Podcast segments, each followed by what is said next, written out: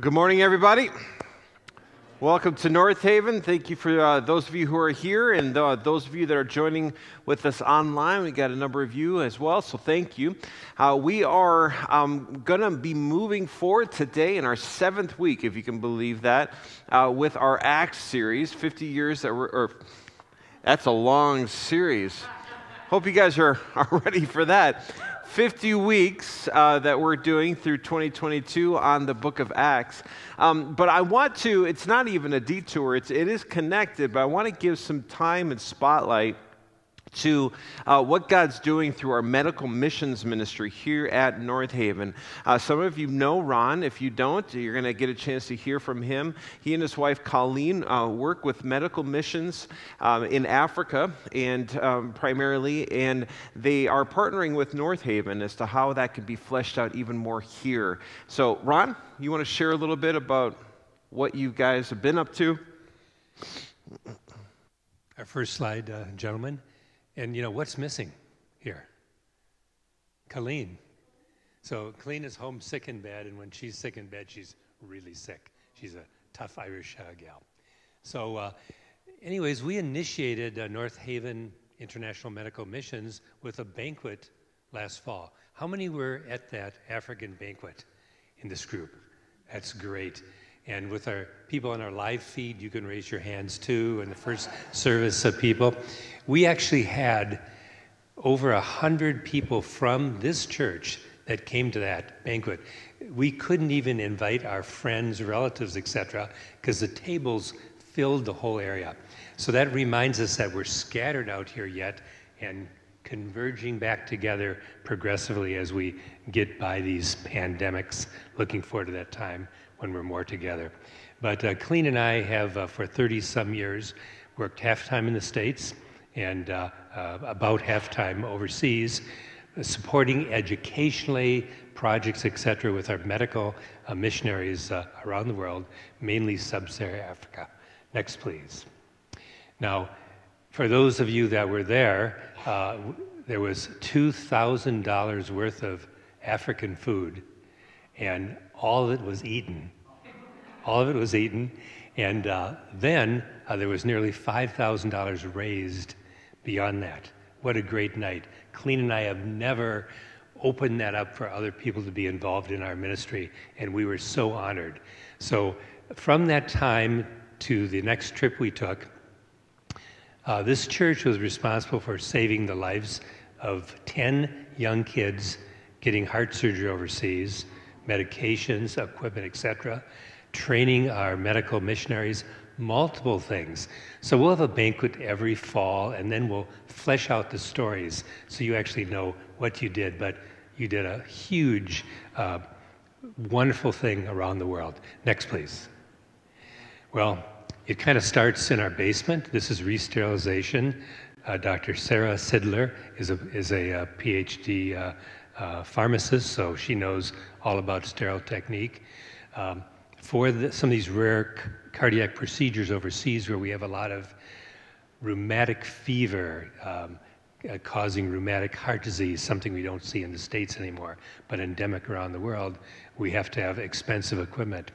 Um, Mayo Clinic does about four of these procedures a year. That's how rare it is in the States and multiple hospitals around the states collect this equipment. So with this re-sterilization project, uh, we were able to re-sterilize $70,000 worth of equipment to bring over to the mission hospitals to use on these kids. So that's an opportunity for people. We'll have sterilization parties periodically. Uh, we have brought teams overseas, people with electrical skills, uh, carpentry skills, etc., to be doing that while we're working on human bodies. So there's a lot of opportunities, and we're especially interested in mentoring any young people going up through their careers where they might want to do a career in healthcare fields and love to have people like that on the trip to give them a vision. Next. So we, we do 14, 15 hospitals through uh, sub-Saharan Africa, but uh, both of these are in Kenya, uh, marked by the black arrows. And uh, the more northern arrow is Kapsowar um, Mission Hospital, a small 80 uh, bed hospital way up in uh, rural Kenya. Next.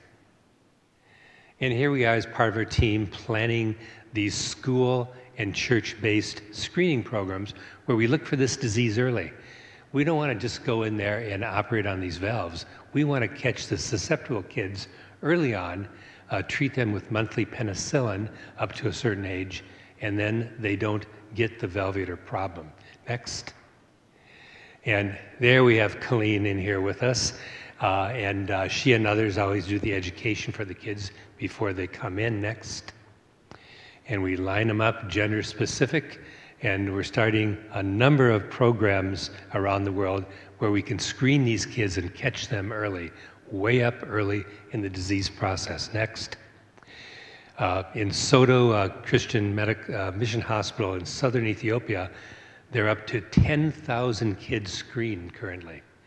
And the model we use is the hospital chaplains and the church people in the area are involved in these programs where they can interface with the teachers, with the kids coming in with the medical teams. And that continues after we leave. Uh, for instance, here in Kapsowar, uh, the lady chaplains decided they're going to be doing a course for uh, um, uh, young women growing up, purity issues, etc. Um, uh, there's a young uh, dental missionary as part of this that just sees the abscess tooth and they, they don't see the prevention. So she's now invited to come back to the schools, sharing her faith as well as her professional career. So we, we love the holistic component of this. Next. And for this particular program, uh, if you were at the banquet, you would see echocardiograms and the details of what we do and what we look for. But uh, we won't bother you with that. We'll teach you a lot of cardiology next banquet. Uh, after three or four years, you'll be mini cardiologists, I'm sure. But uh, uh if you're trying to screen 100,000 kids in an area, you better not do a 10 minute test. You better do a 60 minute test. So that's something we've developed overseas. Next and just more close up of that. And Colleen reminded me, don't show many, so many slides of screening with echoes. She's right. Next. Yeah, going to another site, school, right? And the energy when you get to these places. But you look at these young ladies, and 3 to 4% of them will have early rheumatic heart disease. Worldwide, 300,000 young people die of valvular rheumatic heart disease a year, usually in their 20s or 30s. 85% of those are women, and that usually occurs during childbirth uh, when the heart is under major strain. So you see all these nice young ladies. This is where we want to intervene spiritually and medically. Next. Next. And uh, a lot of warmth there. Um, and certainly we do get a lot of COVID exposure in that, that setting, but that is just fine. Next. And uh, heading back home after a busy day. Next. I'll just feature um, one kid here. Um, this is Perpetua with her mother, and she was found way up in rural Kapsowar. And we screened the kids, and uh, she's really a smart school girl in school. Doesn't play soccer, or any sports, and they say she walks slowly. Well, that worries us. And we take a look at her. She has advanced rheumatic heart disease. So her disease is bad enough without intervention. She'd die in three, four years, uh, or perhaps in her early 20s, late teens with her first pregnancy. Uh, and that's happening all over the world. We will return to that story in a moment. Next, please. Okay, now our team shifts down to the 1,000 bed public hospital. About 80% of our work is in mission hospitals, 20% in large public teaching hospitals that take care of the poor.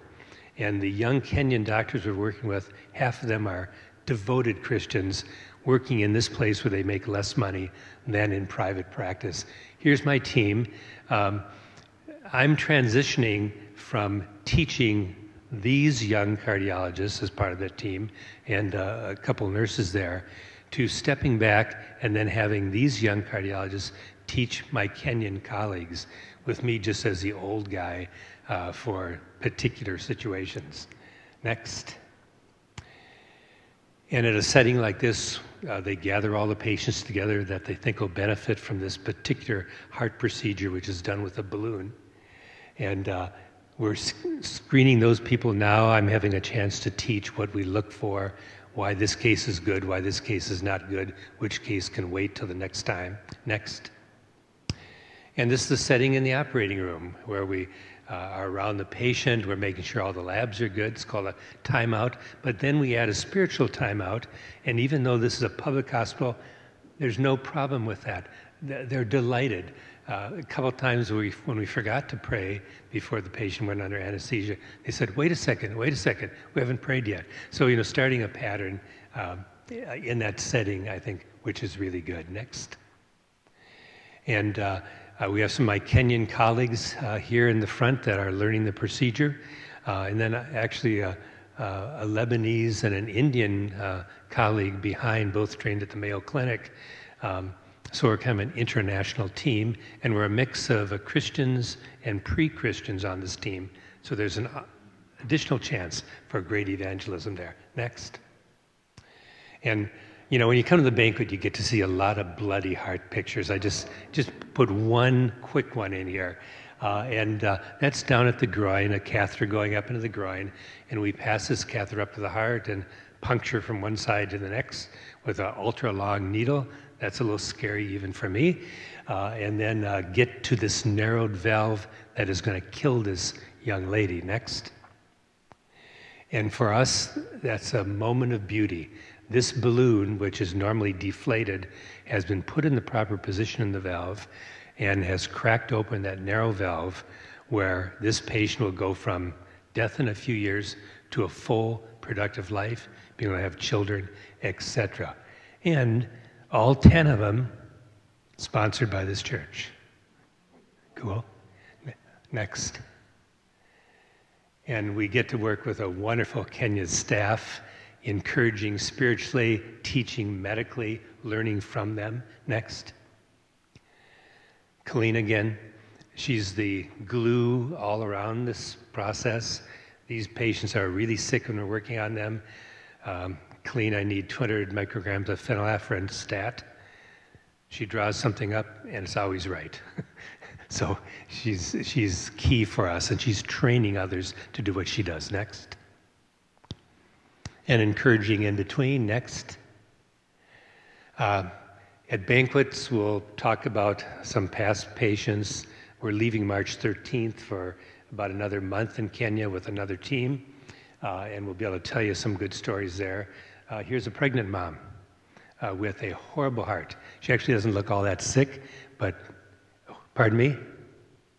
Oh, just feedback. Uh, with a horrible heart, uh, and uh, uh, she didn't know she was pregnant. She just missed one period. we do a pregnancy test on all of these folks before they get radiation. So, two lives saved.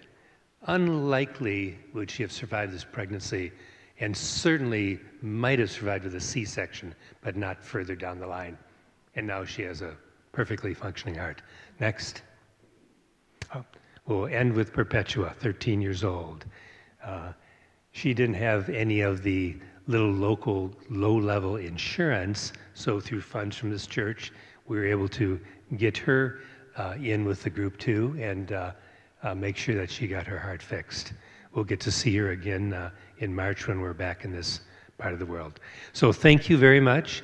And uh, we'll have another wonderful banquet in the fall. That's the only time we raise money, and it's just for the patients, not for us. We fund ourselves. Uh, and bless your dear hearts. And those of you interested in sterilizing, coming on these trips, etc., we'll chat over coffee. Thank you so much, Ron. Thank you, Ron. Fantastic. Uh, Ron and Colleen um, have hearts for the Lord and a desire to serve Him in ways that He calls them to, a courageous uh, perspective in that regard. And so, uh, th- certainly, am thankful for their leadership and their uh, guidance in this venture and would um, uh, look forward to how that's going to unfold here over the years to come. As I mentioned, we're uh, seven weeks now into a 50 week series in which we're going through the entire book of Acts. And last week, Pastor Aaron, our next gen pastor, uh, shared while my family and I we were on vacation. And uh, he led us through an incident that happened in chapter 3 of Acts. Basically, what, what transpired was Peter and John, two of Jesus' uh, disciples, uh, healed somebody who was unable to walk. And then all of a sudden, he was able to walk. I mean, this was a big, big deal. And the Jewish officials at the time, they, they took notice.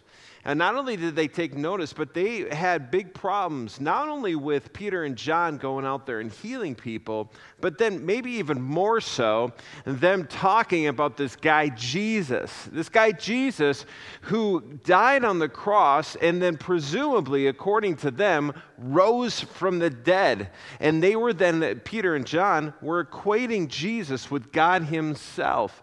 Now, the Jewish officials, they had big issues with this, and so they went out and arrested Peter and John.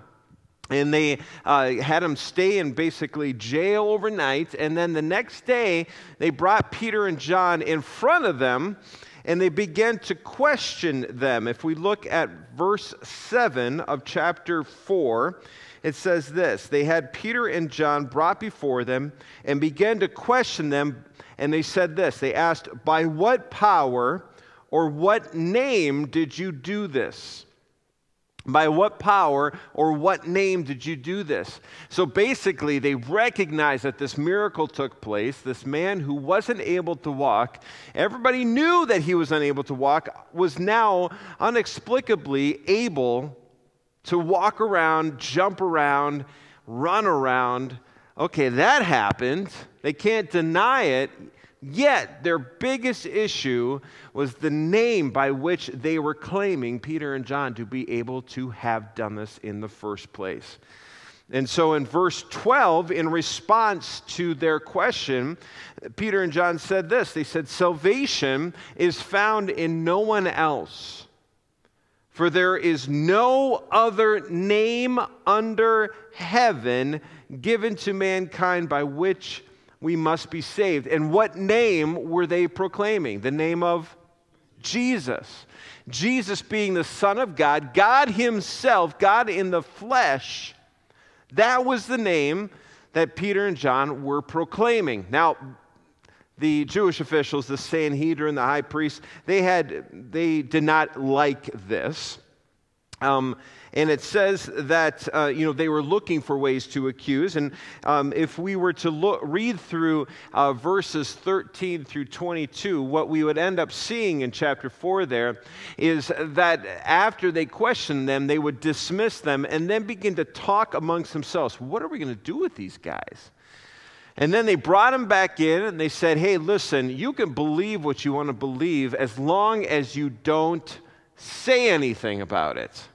Now, Peter and John, they obviously weren't going to have any of that. In chapter 4 of Acts, in response to that, uh, Peter, he says, Which is right in God's eyes, to listen to you or to him?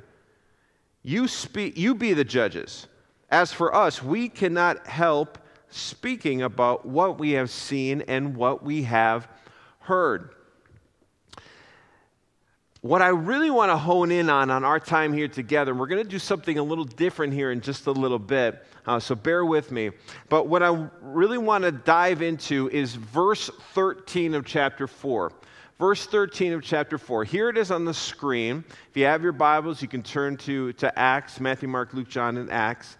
Um, Acts chapter 4, verse 13. This is when the Jewish officials have brought Peter and John before them and are set to question them. And this is what it says When they saw, that is, the Jewish officials, saw the courage of Peter and John and realized they were unschooled, ordinary men, they were astonished and they took note that these men had been with Jesus.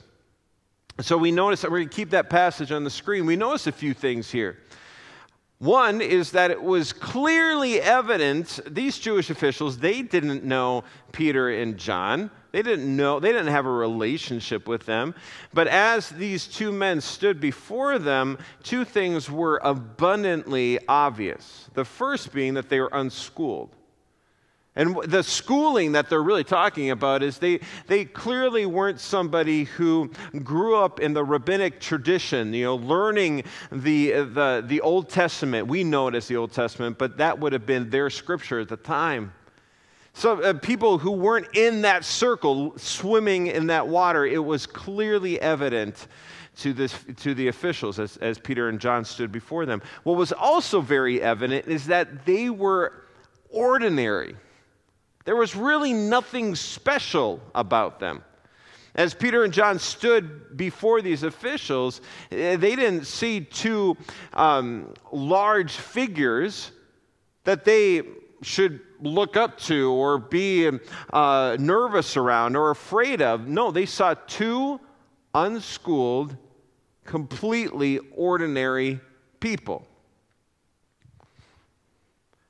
But then there's something profoundly important that is mentioned as well. If we look again here at 13, when they saw the courage of Peter and John, they realized that they were unschooled, that they were ordinary, and then they were astonished and they took note that these men had been with Jesus. That's the key right there. The last part of verse 13, they took note that these men had been with Jesus.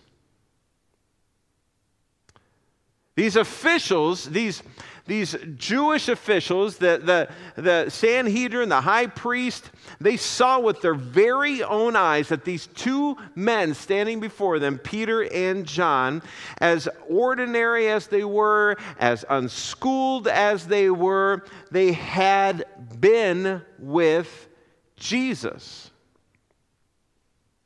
They noticed that Peter and John, based on their complete presence, saw that their identity was in Jesus alone. That was evident. So it showed. How did it show? Well, first, Peter and John unequivocally knew who they were and then who they belonged to. There was no denying that. And secondly, it showed because these two men had spent time with Jesus. They'd spent time with Jesus. They'd spent time with Jesus long before they would then stand before these Jewish officials accused. And here's, here's the really important part. The reason Peter and John knew that they belonged to Jesus, the reason they had intertwined their identity with Jesus was because they had spent time with him. Their identity with Jesus was so intertwined with his that nothing would cause them to waver. Not persecution, not societal pressure, not temptation, not threats. I want to go back in time because what this reminds me of, and, and, maybe it reminds you of this as well, is someone that, that we would probably put in a hall of fame of Christians uh, Moses. I mean, you don't even have to have grew up in the church to have heard of Moses and heard some of his stories. But in Moses chapter, or I'm sorry, in Exodus chapter 34, after Moses has been given the Ten Commandments, we read this in verse 29. It says this When Moses came down from Mount Sinai with the two tablets, the two tablets of the covenant law in his hands, he was not aware that his face was radiant because he had spoken with the Lord. So it states here that Moses' face was radiant with the glory of God. It shone upon him, it was clearly visible. So, why do you think that was? What would cause his face to shine like that? What would cause his face to radiate in such a way that it would be obvious to others? Well, it's obvious. It's because he spent time with God. See, this is the point in the message when you and I need to we need to hold up that reflective mirror and begin to assess our own lives because you and I change when we spend time with Jesus. When we spend time with Jesus, our identity becomes synonymous with His. It becomes interwoven into His identity, and then it shows. It becomes so obvious to everyone else. And it doesn't stop there because just like Peter and John, when we spend time with Jesus and then our identity becomes intertwined with his, and our very existence then reveals that glory of God, that Jesus in our face to everyone around us, nothing will cause us to waver. Not a virus, not political turmoil, not societal pressures, not division, nothing. You see, despite our ordinariness, when we spend time with Jesus, we become a changed people. The glory of the risen Jesus, it overcomes the ordinary. Look at this passage from Numbers chapter 6, verses 24 through 26. The Lord bless you and keep you. The Lord make his face shine on you and be gracious to you. The Lord turn his face towards you and give you peace. No matter what the circumstances that surround us, peace is ours for the taking. Peace is obtainable. It's obtainable for those who spend time with Jesus. Peace is obtainable for those then that see their identity solely in Him. And peace then is obtainable when the glory of God shines on our face to all of those around us, when it becomes obvious. Everyone will notice it. So, do people see Jesus? Do you shine Jesus? If we commit ourselves to this, we, we will find that we are not alone. Millions all over the world are committing their lives to spend time with the risen Savior, Jesus Christ. Millions across the world are committing themselves then to, to see their identity solely and completely in Him. And as a result, so many more are seeing the light and glory of Jesus shine on the faces of those who serve Him. I have to thank Pam uh, Barnes for sharing this video with me. We're going to do something a little bit different, and we're going to end the service today with something that I hope will inspire you as we consider that passage from Numbers. Check this out.